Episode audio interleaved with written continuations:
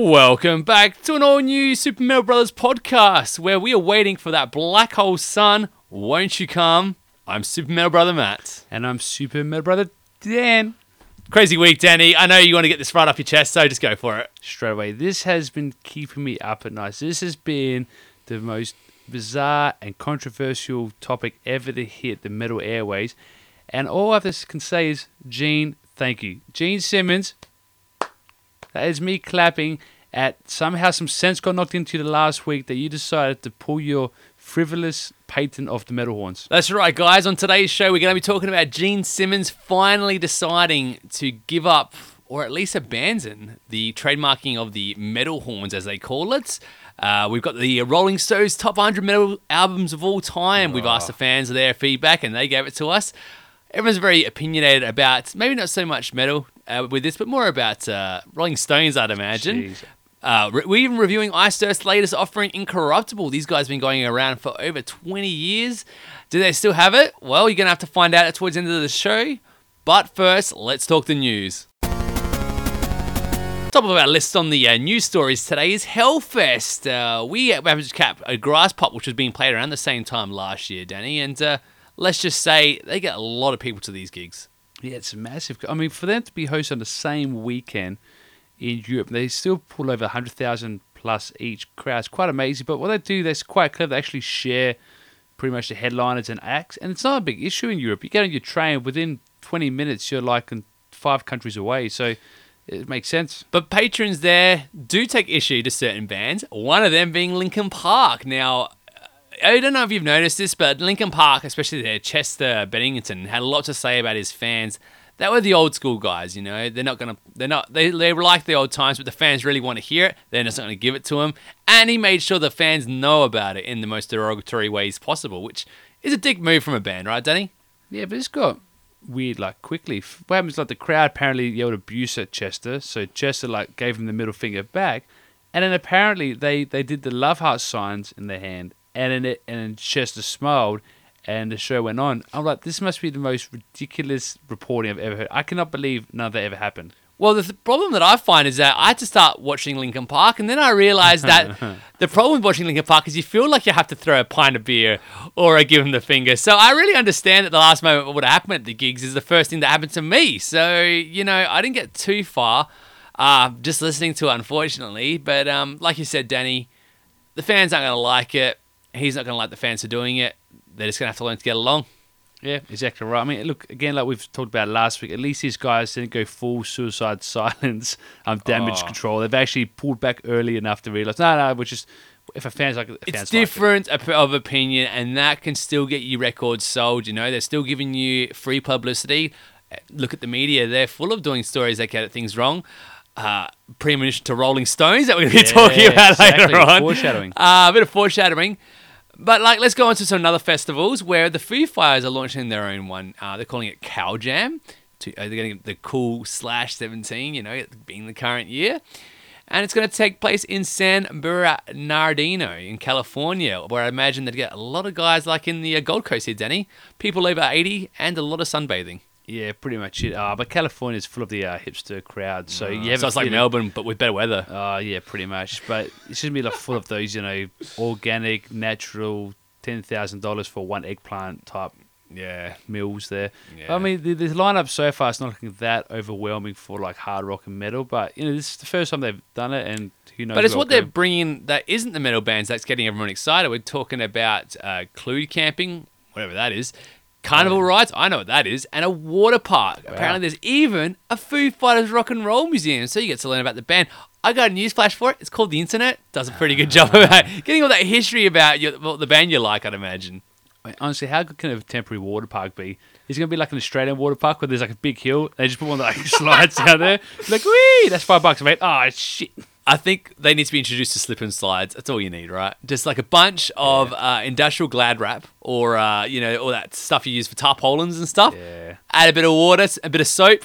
There you go, man. Or, Put it on a hill. Or maybe like merchandise could be like the super soakers. So you just go around the crowd like just super soaking everybody. That'd oh, be pretty man. sweet. We're giving too many ideas out, man. We got to make some of these ideas for ourselves. And we have the Super Metal Brothers twenty seventeen where Well, we're doing it in Australia, so I don't think anyone will come to that. Yeah, I don't think so. Yeah. They keep, they keep playing over us. Oh, it's like Wayne's World two when no one comes. Yeah. Um, we like Pantera, don't we, Danny, here? Yeah, man. In fact, I feel like punching something right now. That's you, Gene. The Great Southern Trend Killers have emojis. They're now out on your iOS, uh, coming to Android in September.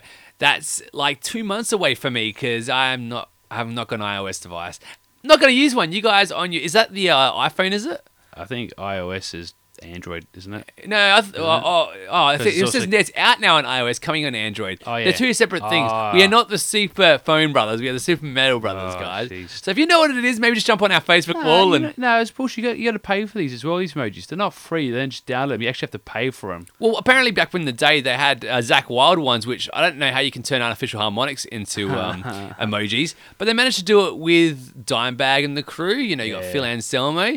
Uh, the uglier Dimebag Darrell, yeah. and an even uglier guy called uh, Red Rex Brown. Yeah, Rex Brown, Red, Red Brown, Red yeah, Brown. Yeah, that's right. Oh god, it's been a long time since I listened to Pantera. Yeah. Now, do you reckon some of these uh, photos were pre-Columbus, Ohio geek, or I'm not sure. Anyway, I think that the, the only emoji I saw which is probably usable was the vocal display of power emoji. Yeah. So if, if you're ever like angry or someone like a Gene Simmons, you can do like send them the fist to the face emoji. I like the um the guitars. I mean, I don't know if anyone's gonna get it, but I get it because they used you got some like three of the guitars, the Washburns that um Zach uh, sorry Zach that uh, Dimebag was using, and they look really cool as emojis. They're pretty small, but like uh, I just imagine after every sentence, I'm just gonna have to put them in there somewhere. Yeah, but I don't say like. Relation, unless like giving someone the dime bomb takes like a sexual orientation. What's the point of like bullying like a dime bag guitar as an emoji? Yeah, I know I it's gonna be a bit it. tricky, but uh, for all those metalheads out there that uh, we're just sick of having Zakk Wylde being the call out trademark for your uh, text messages to uh, you know your other metalhead friends. You got these, so you know enjoy your, your five or ten bucks whatever they charge for it. You know. So, uh, Ed Miliband, we know him as the guy who used to be the Labour leader, apparently, in uh, the U K. Got talking to the guy from Napalm Death, Barney Greenway. Now, the interesting thing about this is he asked Barney to help him out with some screaming live on the air on a radio station. How did that go, Danny? Uh, for the Napalm Death guy was quite good. The yeah, um, he was really good. The ex-Labour guy was absolutely terrible. He just he just went all British. He's like, yes, yes, yes. So you got to scream it, and he's kind of like, ah, no, you don't talk louder. You need to scream, you know. So like people who sing, I'm singing in pitch. No, you just sing it louder. You don't in pitch, mate. So I think here on the Super Metal Brothers, we need to now give the fans how we could scream. I think we need to show them how we scream. So our fans can hear how unmetal we are. Danny, have you ever screamed before? Oh, my screaming is atrocious. It sounds like a non-existent rusty gate. All right, I want to hear it. Ready, go? All right. All right. Yeah! That's pretty right. much it. It's so, Super Metal Dan, here's me, Super Metal. Get away from the microphone. Yeah! Yeah, that's not better than Daniel's. All right, so there's our screams, guys. Uh, we we want to know which one you thought was better. Just jump over to our wall and, um, you know... Maybe we're better than uh, Ed Miliband. Maybe we're not. Oh, yeah, that's easy. You just talk like with a bit of like depth to your voice. You're oh, better than him. Absolutely. Hey, hey, to be fair, at least he gave it a go and he gave it a try. Most exile politicians would be like, oh, metal, oh, that's terrible news. Well, that's what we thought. So we can't just give this guy crap without doing it ourselves. So now you can give us crap for trying to do it ourselves. Speaking of which, uh, Animal leave- Leaders have transcribed the Madness of Many album, which is... um. Dude, I don't know. So basically what, what they've done is made a tab book for all those guitarists out there who wanted to, I don't know, who is insane enough to want to learn Animals as Leaders. But what I would imagine would have been easier for them, instead of having white paper with black notes, they should have just had a, a black piece of paper and just coloured in the white parts of yeah, it, right. which aren't notes. Because yeah. literally you're going to find it's a little bit like looking at the constellations here in Adelaide. Like you get five stars and the rest is just black pollution. Yeah, you know how expensive these books are? They had to pay for all that black ink. This is a very expensive book to buy. And it's just it's just a tease. You give that to like any guitarist out there, they're just going to like commit suicide, give up the guitar. Um, you know, for the masochistic, um, complete nerds of the internet or in the guitar world, and there must be at least four of you out there who are going to buy this book, enjoy. And for everyone else, there's MasterCard, which means like literally grabbing it and just sliding your wrist because you can't do this song. It's too friggin' hard. It's just, it's ridiculous. You know, you, you know, you could do. You could literally pull out the pages of it, stick on your wall, and say, "No, that's a Jackson Pollock original. Yeah, it's worth like a million bucks up there." Yeah, it's gonna be a bit tricky, but enjoy your like notes because you're gonna get quite a lot of it in that book, so you'll know exactly what it's about when you start reading it, and uh, enjoy your therapy sessions afterwards, and then your funeral. Thanks. Can you imagine O P T E P being in another source of controversy, Danny? Oh, these people here. I mean, their their metal sucks is like most favorite band because it's so edgy and it's so like uh, willing to do anything for like the minority. Yeah, they're like, willing to make uh, underwear commercials or, you know, if you want to give it or glorify it, uh, aftershave commercials yeah. and generalize to the public, but have it as political correct as possible. Make sure you have your hot black girl and your hot white girl making out. But then, you know, do it for every kind of thing. So you're two hot guys and, you're two, and a guy and a girl. Yeah. Very, very edgy. Oh, oh, I really edgy. like oh. the way they managed to get the most incredibly attractive people of society doing the horizontal monster mash to some music that sounds like a horizontal monster mash. Oh, it's a car crash. It's fine. That's a car. But these, these people here, this O T E P group, apparently um, they, were, they were touring around America with a a, a, a support act, which con, is a local con, support act. Convalences. Convalence. Yeah, and yeah. Convalences had enough of them and said, no, we can't finish a tour with you guys because you're intolerable.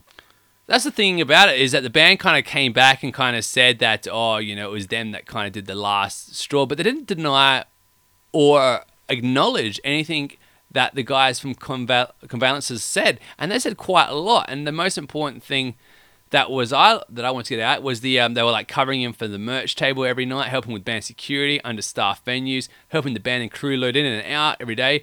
And uh, they felt like they were met with a lot of disrespect from the lead singer. Uh, we've seen this lead singer uh, definitely go off, so it wouldn't be out of her trademark or out of her personality to, do, I guess, do it.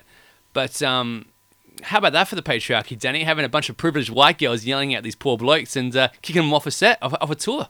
Oh, it's ridiculous. I mean, the band is just not good music. I don't understand no. who keeps supporting this band, but they're, they're not that great. So yes. hopefully this, we hear little of this band in the future. Well, yeah, here's us like putting us as a news story, so we're kind of divided. It's like we won't get any great news stories out of it. But um, what about this for a news story, Danny? Gene Simmons, we had this at the start of our episode, and right now let's put it to a rest where Gene Simmons, if you didn't know, he tried to literally trademark the iconic metal horns that have been following everyone around. Everyone, to go to a gig, you're seeing the horns, right? You know, when people raise, you know, your index and your uh, pinky uh, up in salute, um, looking like the devil or whatever. Um, he wanted to, he wanted to get money off of it. And funny enough, right now, he's withdrawn it, or at least it's been abandoned from the Trademark Institute. Yeah, I don't know what that means. Look, I have a feeling then he wouldn't be able to trademark it because it's like uh, public use and blah blah blah. But the fact that he did it shows speaks a lot about his character. I think that we have to now come up with a new saying. Like if someone really stuffs up or does something very greedy, it should be called doing the Gene. Yeah, it's just it's just because after drawing criticism from, let's say, the world. I mean, you got from Triple M. Yeah. Like here in Australia, our Adelaide uh, alternative rock uh, music station to Ronnie James's uh, wife uh, Wendy. The community just went in uproar. Even Vinny Appice said that uh, Dio would have been really pissed off. And uh, he was pissed off when he was alive. Remember that documentary, the yeah. uh, Heavy Metal Headbangers Journey? Yep. They had talked to Ronnie James Dio twice, and he managed to give Gene a, a swipe. yeah, both times they were just talking to Ronnie about normal things, and he both times he had to make a point of talking about how Gene Simmons' character. Yeah. yeah. So that's the thing. It really belongs to the people. It's for the people, by the people. Well, for metalheads, by metalheads kind of thing, you know what I mean? Oh, I mean, yeah. If, At I mean, least now it is. Oh, it's just like, oh, man, what a dick. Yeah. Oh. It's, you know what, I, the thing is about this Gene is I don't actually believe that he doesn't want to do it. I just think he's waiting for it to cool down. Because, yeah. like, there's so much heat on him right now because it's been abandoned, this trademark. But it doesn't necessarily mean that he's stopped doing it or stopped pursuing it. It's just maybe it's like, it's just bad timing. Yeah, like, um, was it Nikki Sixx came and said he wants to now trademark the middle finger? Yeah. Because if you can trademark that, I can trademark the thing. Actually, I want to do the thumbs up. Yeah. And everybody who likes something on Facebook gives me freaking royalties. Oh, my God. I will be a millionaire. That would be sweet. Um, we've actually seen Devin Townsend this week get back onto uh, tour with, a, or doing a gig with Steve Vai and Nuno Bettencourt and Grace Potter, and they played a song called Get the Funky Up. The best thing about this is it's on YouTube, so anyone out there can actually watch it. The worst thing is that, you know, you know Devin Townsend singing on it, but you don't really hear much because there's other douchebags doing the same thing on it the whole time. So it actually makes me really sad. It's kind of like, why? Just have Devin still it. He's good. You know, you you were with him for all that time. You know, he he then called you a loser eventually. So you know, you got history together. So, I don't know. Ah, it's apparently it was Townsend come out with a new album with was it Steve Vai or who or who was it? Was it no, he's Afel? Coming out with Mik- Mikael yeah, Ackerfeld from, Ackerfeld, uh, from Opeth. But, but apparently Devin wants to go heavier, so I don't know how that's going to work out. Uh, well, I'm guessing because he just played with Steve Vai and he got to be, you know, side cattle for his singing tour. I can see why he'd be pissed off with that too yeah, now. More fair. Ammunition for this album. Can't wait to review it. Corey Taylor surprisingly gives a paralyzed fan in hospital a feel-good moment. Uh, he visits a, a good fan. And I think the one person should really be thanked for this is not Corey Taylor, but by his management team. Yeah, that's right.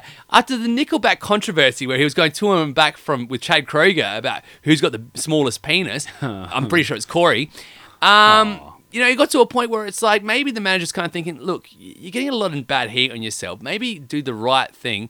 And actually what was funny is that it actually came back to Nickelback where now they actually receive less sales from their C D. Did this have something to do with it? Did this put uh, Corey Taylor over, or was it just good timing?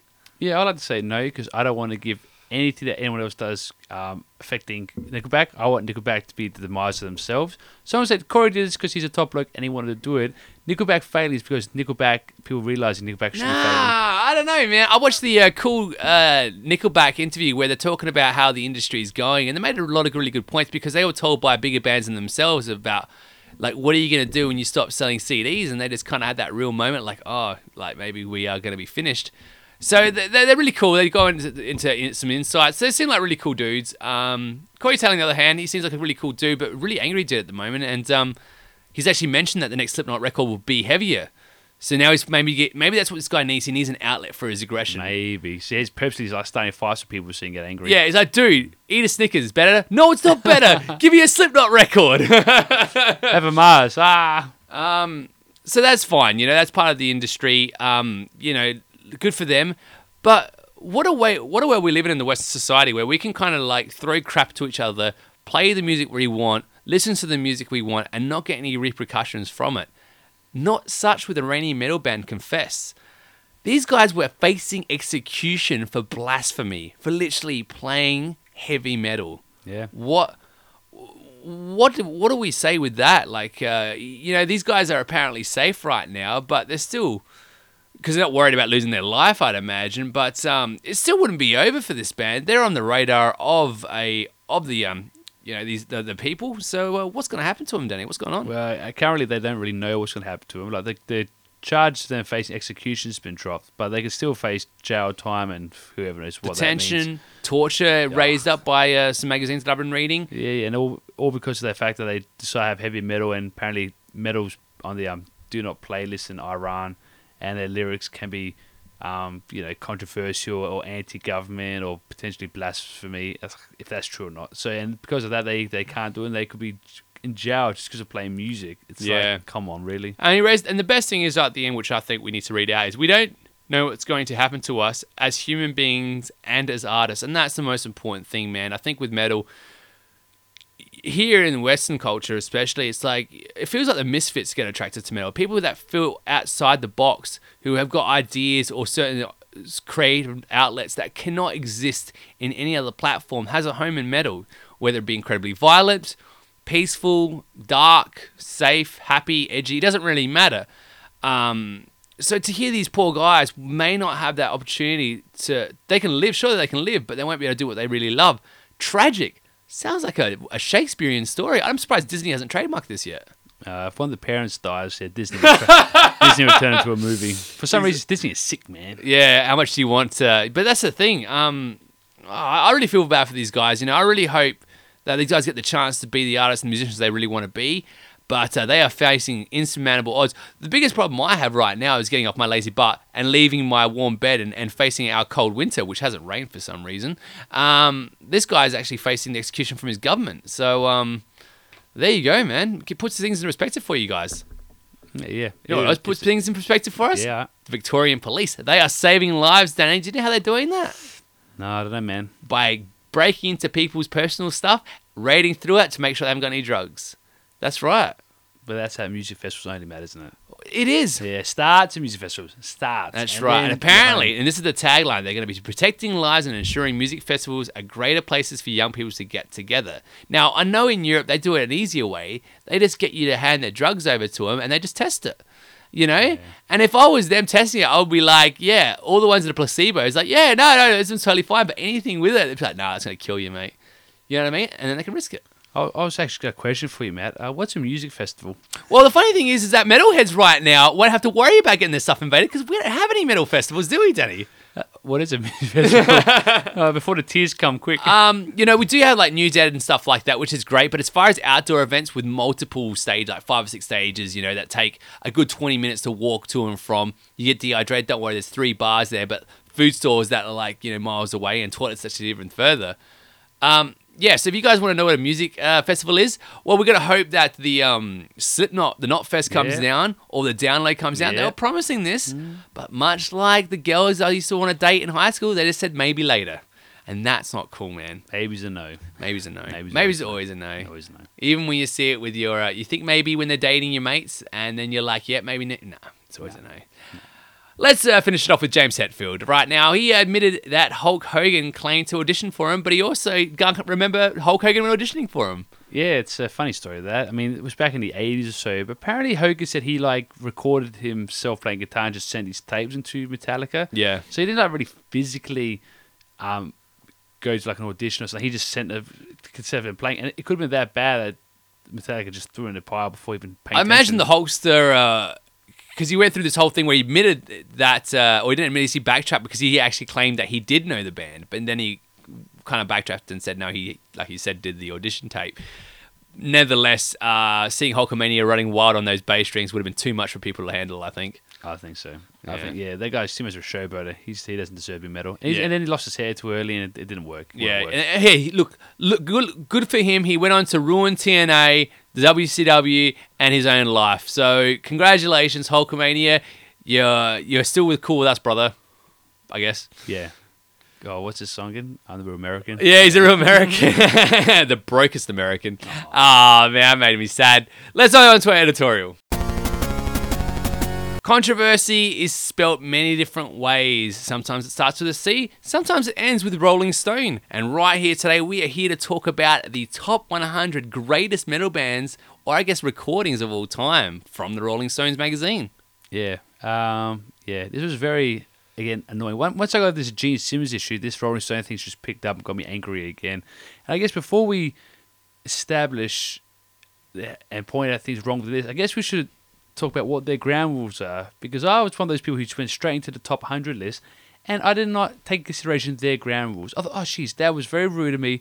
I should have considered what their ground rules are. So for everybody playing at home, and you probably had the same reactions as to what I did, here's how the Rolling Stones eliminated some bands out of their top one hundred best metal bands of all time. Okay, first it starts with, and this is pretty much quoting from their text, although the genre's late sixties and early seventies forebearers, not just giants like Cream, Zeppelin, and Deep Purple, but also less iconic yet equally heavy bands such as Cat Mountain, Captain Beyond, and Sir Lord Baltimore, created some truly unreal metal moments. Their L Ps often made folky, bluesy detours away from the maximalism that later marked the genre. So we ruled them out. We did the same with bands that specialised more in hypercharged rock and roll, whether that means like A C D C and Guns N' Roses, but missing the X factor that separates their music for metal. So that is that is how they kind of eliminated some bands where you just would have put your house on being in this top ten metal. Yeah. Sort of. And people like Lemmy from Motorhead, who are on this list, even credited Deep Purple with being their first heavy metal band. So it really gets you thinking. Rolling Stones, these was it six or seven people who Rolling Stones hate Lemmy. That's what we're uh, trying to establish here, guys. That Rolling Stones hate Lemmy. And in contrast, um, it's funny because they would mention in a breath that all those bands like that who, um, you know, didn't have that heavy metal instrument. But I guess they'd put in bands that seems to have like a punk influence, I would imagine. I think it was... Um, yeah, the Melvins. The Melvins. We got, I guess, Barones in there as well. Um, there's some kind of interesting bands that uh, they've included, and uh, some of them featuring quite high. But we'll go into that in a sec, because we've got to get to our fans, fir- uh, fans first. And uh, let's talk straight off the top with uh, one of them that's gone in here. We got... Um, Daniel Cederblad. He said, the ordering triggered me a lot, but I think that the contents were decent. As far as metal goes, the first one I look for is Heartwork, Paranoid, Vulgar Style of Power, Vice for Puppets, Painkiller, Rust in Peace maybe, and Train of Thought. Or do you leave out power metal and prog metal? Personally, I think Slayer and Motley Crue are overrated and wouldn't have them that high at all. I do think they're overrated, personally, but I still do believe that Slayer, for example, has a massive influence to the metal industry. Um, they just have such an iconic sound with the, those, you know, thirds and chromatic dark diminished lines that just work really well. Very tense, uh, especially like with... Um, the drumming going on there as well. It's didn't they invent the blast beat? What's the guy's name? Not Sean Reynard. Ah, uh, damn, Dave Lovato. Lovato yeah. He was credited as having, you know, that single note punk blast beat. He was one of the first guys to do it. And look where blast beats have gone now. So yeah, I don't. Thanks, Lombardo. Oh yeah. Hey, if you're anything like Super Metal Brother Matt, uh, Danny over there, yeah, he could do with a um. a lobotomy as well as having a, a blast beat played again, right, Danny? Yeah, it's true. But I know that Daniel Serpland is also a massive like Floor Jansen fan, and Floor Jansen's not a big fan of Slayer. So I can oh, see how that dude, that's going to help you get laid. Just yeah, saying. But but I, I agree with Motley Crue. So how can you say Motley Crue there? They're not heavy. They're hard rock with a bit of glam elements in it. How's yeah. that considered? How are they more heavy than A C D C? Yeah. I, I, or Guns N' Roses? I don't. Where you? Ah. Yeah, that Hell's Bells intro is like. Heavier than a, a fair fair oh, lot of their geez. songs, but um, anyway. you know, hey, look, the last time Rolling Stones got the, uh, such a, a story wrong so bad, the the guys got uh, seven point five million dollars received out of it. All right, let's hashtag rape on campus, hashtag fake news. Right, so let's just keep going on with uh, Steve Lehman. He's a uh, frequent contributor to the show, and we thank you for that. Also, he's done an interview with us. He is a massive artist here in Adelaide, done work for some massive, massive stuff. He said, well, no A C D C, no Led Zeppelin. Uh, the only Motorhead album was the best four songs. Uh, was the no, best song, plus four songs. Plus, was the best plus four songs, yeah. Um, you're right. I think it was the other Motorhead album that didn't. I'm not yeah. sure it made it. Uh, isn't is, is either self-titled or Ace Ace of Spades. I think yeah, I think yeah. it was something like that. I know A C D C is just a crime. Uh, it is one of the best hard rock bands Australia metal has ever, Australian community has ever produced, and uh, it is. But um, Back in Black yeah. is like the fourth most selling record of all time. It's like, come on, man, that's like our shining light, and you guys don't. Put and you can't do it. You can't do it, can you, Rolling Stones? You know what I mean? Um, Led Zeppelin not making it too is interesting because yeah, well, iconic. Yeah. You know, the way of using orchestral music in heart inside a rock heavy metal commu- uh, context. It wasn't the only band to do it at the time, but they were one of the bands to make it popular. We must, we must yeah, agree. But if you're putting like Dream Theater's like Images and Words in there, which pretty much a progressive album, you had up all Led Zeppelin in there, or and like even other bands again like Van Halen and Twisted Sisters. You guys are putting like glam rock and just heavy metal, but you oh, just you, hard rock. You, you got uh, these guys in. You got one of our fans on there, Kaya Elliott. What did she have to say, Danny? Kaya did a lot. She, I mean, she makes good points considering like you know you want to um. I think I'm paraphrasing here a bit. It's always hard to make up these lists, how many people involved, how do you pick who, et cetera. Mm. But when she came down to picking one album she thought should be in the top ten was a prong album. Mm. Now that's because we were prong a big influence in the nineties and a lot of guys went from them. So that's a bit of a shame they didn't make it. I've got a couple more. A Mister Andy Lynn reckons And Justice for All should have been in the top ten easy. Uh, with Injustice for All, I guess at the time, after Master of Puppets, they were really just kind of like riding such a big wave.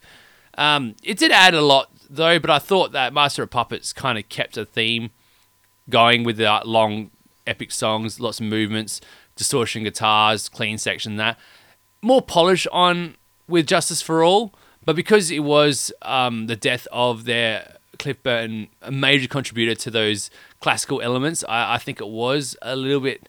And plus with the mixing being with the bass mixing down as well. I think there are things holding it back from, from going into there. But Metallica were mentioned. And the Black Album was known as one of the best-selling albums of all time. And I guess working, so, yeah. yeah. And the last German was uh, Peter Mitchell, who said, no Deep Purple equals fake news.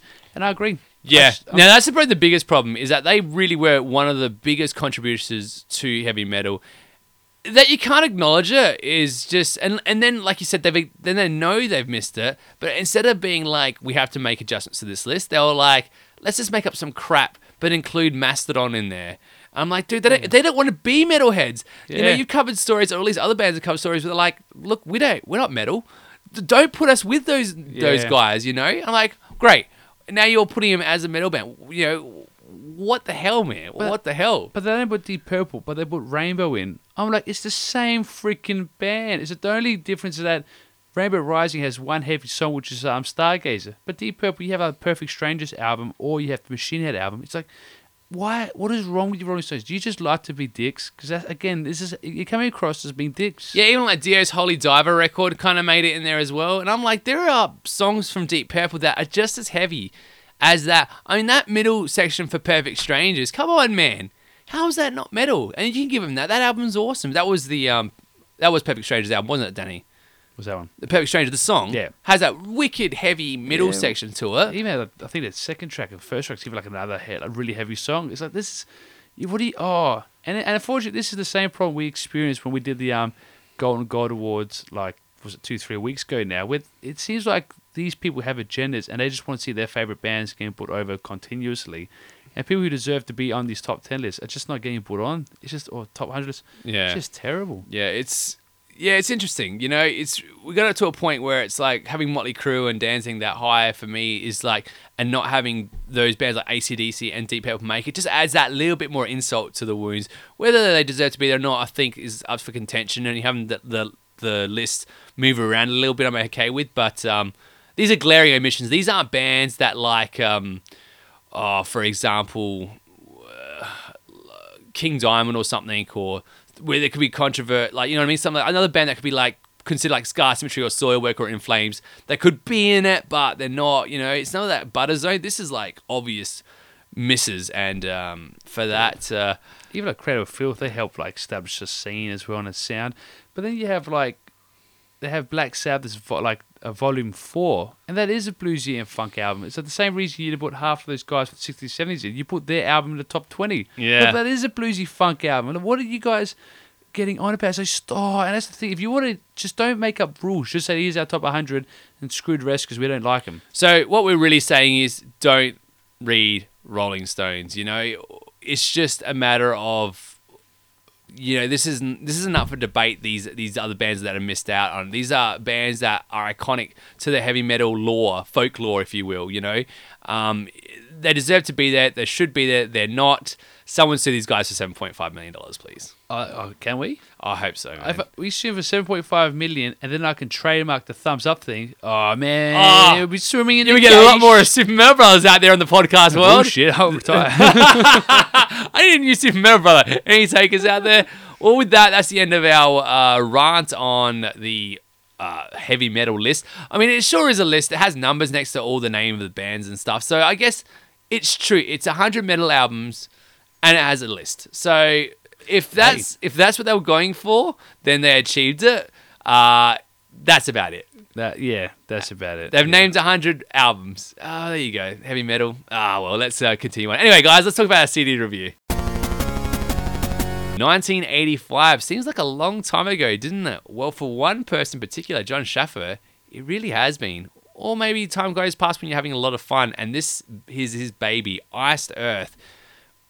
How this guy, Danny, has done, what, twelve studio albums, I think? With Yeah, this is their twelfth studio album, is a testament to his perseverance, his tenacity, and courage. I I've done almost one album, and I'm like, how do people want to keep doing this, man? It is like a money pit. It's like having kids, but you love doing it, I guess, because it's a passion. So you, you don't love making kids. That part's fun, but the uh, other part, yeah. Maybe we not. are talking about today is Iced Earth's Incorruptible album. Uh, this is really an interesting topic. You know how a band can keep fresh and motivated to keep writing material. Thing is, this is really John Schaffer's show, and no one else is from the original lineup in the band anymore. Oh no, this is like I um I made a level of uh, band member changes. He pretty much has him, and then every other instrument's put out at least three or four different people on there since inception. Thing is, though, I've heard albums of theirs quite far apart, and it's still they still retain an Iced Earth signature sound. So have, when you have the main songwriter or visionary that's still in the band, this is what you get. You know, when a band loses so many or iconic members like Metallica did with Cliff Burton or other uh, bands like Soilwork when they lost their guitarist, you see such a drastic change from the source material that it is argued that you could consider this not the same band. But with Iced Earth, I still think this is an Iced Earth album, I'd imagine. You know, and I think so many of the fans would agree with me, Danny. Uh, yeah, I haven't asked them personally, but I'm going to say yes. Like, I'd like to think they would. Uh, going through some of the YouTube comments, people were pretty um pretty happy with the uh, the new songs they put up there. Massive vocal vocal lyrics, all the rage at the moment. Yeah, known for com- really combining themes of like self-reliance, healthy distrust of authority, you know, screw the establishment, right? Uh, his- they've got a lot about history and science fiction, I guess, as well. Particularly this album I've noticed with the history, and uh, definitely something sort of outlined there. Um... The, the, you're right though, Dan. The uh, band listing looks more like a stock market rather than like a, you know, uh, an actual members that have been a part of it. I mean, we're talking, and they've had great members. Tim Ripper Owens, vocals. Bobby Jarzenbeck, Danny. Wow. You know, the guy who literally revolutionized drums by hitting cymbals behind his head. You know, um, and Ralph Santoll on guitar. You know, guys from Obituary and stuff. You know, and Tim Owens, you know him from. Uh, other bands as Judas well, like Priest, Judas Priest yeah. and Charred Walls of the Damned. Fantastic Ooh, wow. album. Check that out. We've actually reviewed that album. Um, and that's the thing. This band has had iconic members, you know. Uh, they, I guess what we can really do is talk about the album now and really go into what we think about Incorruptible. Do we like it? Did we hate it? Danny, what are you going to rate it? I don't answer that last question just yet. What do we like about this album, Danny? Oh, I like a, I like, I like a lot. I mean, the album says John can really write a great melody. I think it, that is true. Yeah, I mean, like if you go this and I own one of the older albums, um, oh, about four albums back or something, with Peter Barlow singing, and I think he just he can really write a strong melody, and he can pace it well. He doesn't feel like he has to play fast or do like a million things on a guitar for him to like sell a good riff to you. And I give him credit for that. He does it quite well. In fact, whenever he does, he always has like an instrumental on an album. And his instrumentals, even though they can be like the, the same riff pattern for the whole song, you, you just don't want to get, ever get sick of hearing it. He just does a really good, solid melody. And I think that's a, a very strong selling point of the album. It's an Iced Earth album, I think, first and foremost. But the one thing I did get pre-adjusted to was that it feels very folky, and it's got a very strong power metal uh, presence about this album. And a bit of that happiness, which... for me, was interesting because I got well the best Iced Earth, Iced Earth songs that I like lose that power metal uh, obvious uh, distinction, but kind of combine it with like thrash or um, very tough sort of works around uh, guitar lines or even vocals where it's not so much falsetto or very operatic and it's a bit more subtle and and um, setting setting a tone, you know, a bit more depressing and darker. Uh, this isn't, though. This album, I think, really gives them more of a kind of an energetic vibe, I think, to a degree, uh, in that sense. However, there are a lot of songs which are a bit more slower, mid-paced kind of um, uh, anthems, I'd imagine. Yeah, I agree with that. And the singer himself has that tone battle, which is more of on the like the depressing type of sound. He, he, mm. he reminds me a lot of Peter Barlow, the old singer from uh, Something Wicked Comes This Way, that album. Very, very similar stylings, you know. High falsetto when required, and that like sad droning tone at times as well. I find that it's not as sad though. I do think he kind of because the riffs in this and the overall music really feels uh, a bit lighter than some of the other efforts from exactly like the album you were talking about. Um, so yeah, I do agree on that, but um, there are things for me that I didn't really. The same problem with Iced Earth for me is that every album feels like the first five to six tracks give you a strong impression of the album and give you exactly what you need from the album. And then after a while, I find that, um, I wouldn't say so much that it quotes itself or that it uses itself again, but I just become just like disengaged from it. And then I'm kind of like, ah, what else is on, right? Yeah. But the, for, the, for the time I'm with an Iced Earth record, I'm always enjoying it though, you know, to a degree. And then I hit a wall and I'm like, ah, it's enough. And this album's pretty much the same for me. Um, it's just stuff like track six, which I found with a bit of a, bit of a filler. The instrumental did that interesting thing with the vocal line, which I don't quite understand. It kind of sounds a bit weird. That chant thing. That chant thing. Yeah. And uh, there's some interesting musical decisions, like in the last track where they had this really cool... I mean, you could tell it was about war, right? Rah, rah. They did this really cool drum pat thing, and I thought they were going to go into a classic Iced Earth heavy thing, but it got quite folky and quite mm. happy. I'm like, yeah, whenever anyone thinks about war, and we talk, what was the band we gave shit to this, Danny? They, they were talking about war. Sabaton. Yeah, yeah. It's like, yeah, I don't get that from war, man. Yeah, like, when we're talking about war, it's like, let me tell you about a tale where everyone died. You know, it's like, come on, man. Like, you know, um, it's just interesting, you know. I guess maybe when you talk about demons and dwarves fighting, it's one thing. And, ah, I get that. It's like, who cares? Like, yeah. you know, those things are made up anyway. Just, But um, this is a real battle. Yeah, like Satan. There. It's just like, yeah, who cares, you know? Yeah, we go to Behemoth. Take it easy. Yeah, exactly. Oh, I know. Yeah, don't, don't get me started on friggin' um, uh, what's his name? Um, That's right. Gideon Nurgle. Nurgle. Yeah. Um, but that's the problem I find is that's that. Look, it's fantastic. It's a solid album from start to finish. But I think once you listen to enough of it, uh, Uh, you get pretty familiar with it, and that's the problem with me because it is this album feels very power metal, and yeah. unfortunate for me, I do no. tune off with power metal because vocal lines are just too much, man. I just hear that power, and I'm hear that yeah, and I'm just like, oh. no, it's a shame. Man. I think the other thing about this album is unfortunately it's very guitar driven and guitar heavy. That when the guitar heavy is, is not there and it comes strips back a bit, the drumming and the bass aren't strong enough.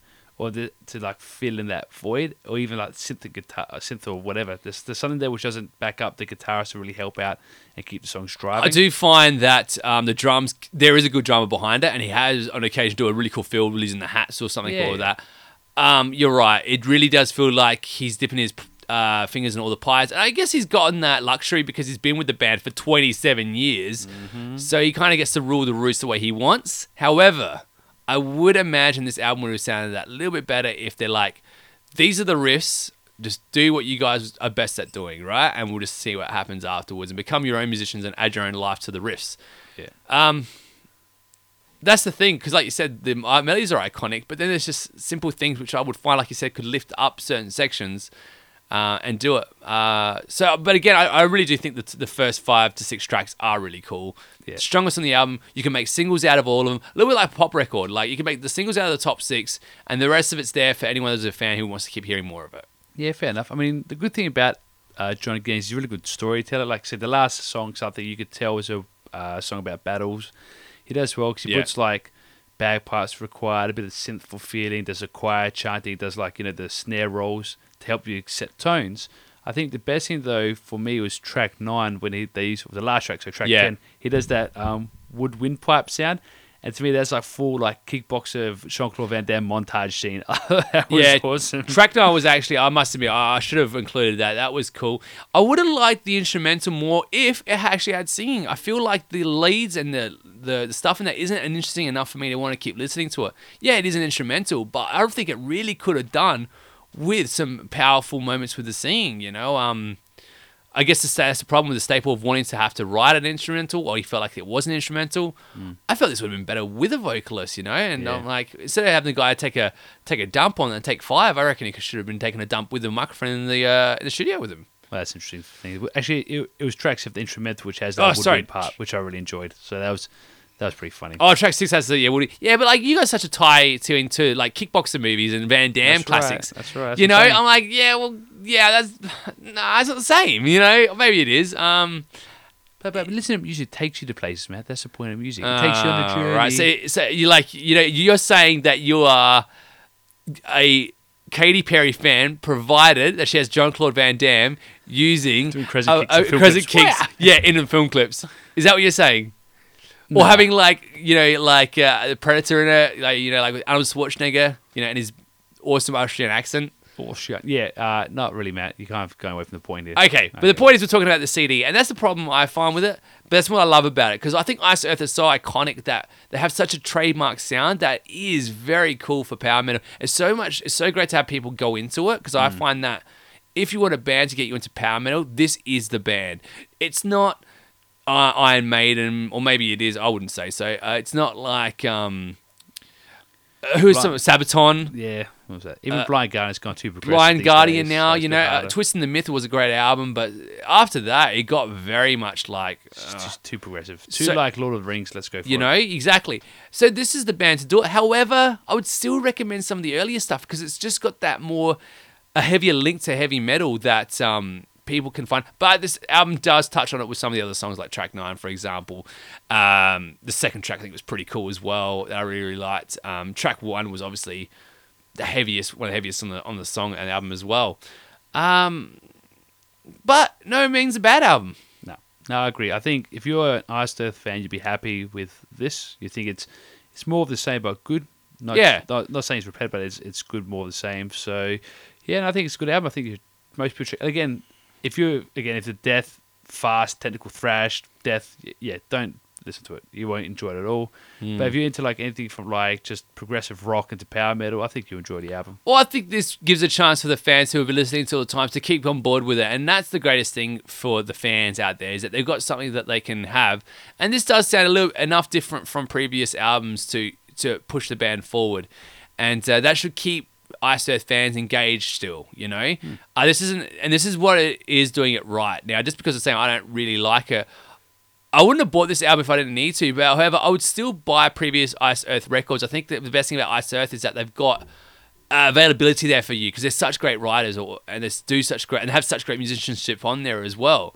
So, um, for Iced Earth fans, be very happy, but I think for fans coming in, there are other works that you can get to come in if you are finding yourself from other genres. Sure. Yeah. Fair enough? Yeah, that's cool, man. Cool. What a review. That was a lot of fun. Yeah, no, yeah, it's good. So, uh, would you would you recommend people buy pick this up, Danny? Again, if you like anything from like progressive rock to power metal, you should definitely have a listen to it and then buy if you think it's suited for you. We have actually reviewed now a few of these kind of power metal-y heavy albums. Uh, we had Pyromaze on here before, which I found had a similar kind of feel to it, but I think they were obviously a little bit heavier. We've had Charred Walls of the Damned on here as well, Danny. Where does this line up for you with the, all the ones of those power metal bands that we've actually reviewed? We even had that other power metal band we had uh, this year as well. Yeah, the people from America, the chick singer. Yeah, yeah that's, that's right. Goth power metal, but yeah, right. Uh, look, this is more of a classic power metal album. I think this one here will stick to the fans true, like Charred Walls of the Damned. These are more for those. It's not as like progressive as other albums. I think it's more um you more I definitely agree that it's way more traditional power metal. I don't know, yeah, I think Charred Walls of the fans Charred Walls of the Damned fans will like it. However, I would push Charred Walls of the Damned a little higher than this as far as accessibility, because they actually use different formulas of writing, not so much formula of writing the songs, but different styles enough that separate it, where I think Iced Earth, he really has a style that kind of placates to his songwriting, and he uses different melodies around it. But I don't know, I felt like they took a bit more risk with Charred Walls, where this guy definitely took more, maybe certain, certain the songwriting style not so much, but then the use of the melodies a little bit more.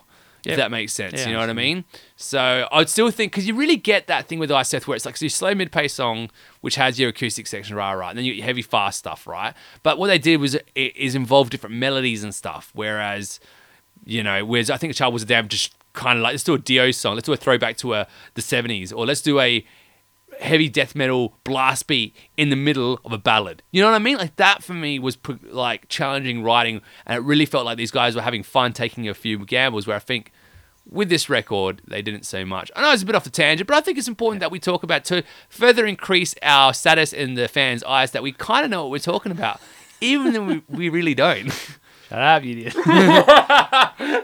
if you if you say all the words in the dictionary, you're bound to hit the nail on the head eventually. That's right. Contradicting is also one of those, you know, Walking Contradiction was a Green Day song, and I feel like right now I'm sitting, so I'm okay with doing that.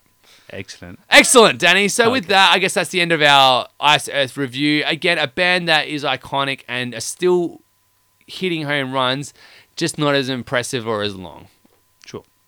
Okay. And uh, hey, the good news is that after this album, they're off their Century Media record deal, and they'll be made their own studio, and they will be making their own albums. And that's going to be interesting, because when you have a band then all of a sudden hasn't got a tie into a certain label, like you said, they the label takes everything, and this is what's happening these days. You're seeing more and more bands pulling away from having a record label, but running into it with a distribution label. So that way, because with it, when you have a record label, you basically go in there and they're like, okay, we're going to give you all the money to make this record, but then after it, we're going to expect a cut from the C Ds, from your merch, from your daughter's inheritance, from your yeah. wife's doing her nursing gig, whatever, you know, and as long as they're getting paid and that. But now it's like, well, distribution's like, well, once the C D's done, they're going to take, you know, a slice of what that is. But, you know, seeing as most of it's online these days, your biggest audience is one that you can do from your nat- like the comfort of your own home. Yeah, exactly right. So yeah, it should be good when they come out, and um, we'll review it for sure. Yeah, can't wait. Probably. I reckon, you know, even if I get three or four tracks I love off of it, that's way more than the Suicide Silence album. And I paid like something like twenty or thirty bucks for that piece of yeah, crap. Yeah, yeah. Like honestly, I don't know. I could have gone into the toilet, taken a dump uh, that I've had from the Mexican uh, place in front of my house the night before, pulled my hand into it and pulled out better tracks than on that record, man. Yeah, you know what I mean? Yeah. What makes it worse that we actually don't have Max Crossroad? We have Indian. So that shows you how crazy this oh, is. Oh, that's right. Yeah. So, um, you know, that's what we have to say about it. But until then, yeah, I've been Superhero Brother Matt. And in the words of Iced Earth, intrepid sons with heads held high, go where glory awaits you. I've been Superhero Brother Dan. That was heavy shit. Good night, everybody.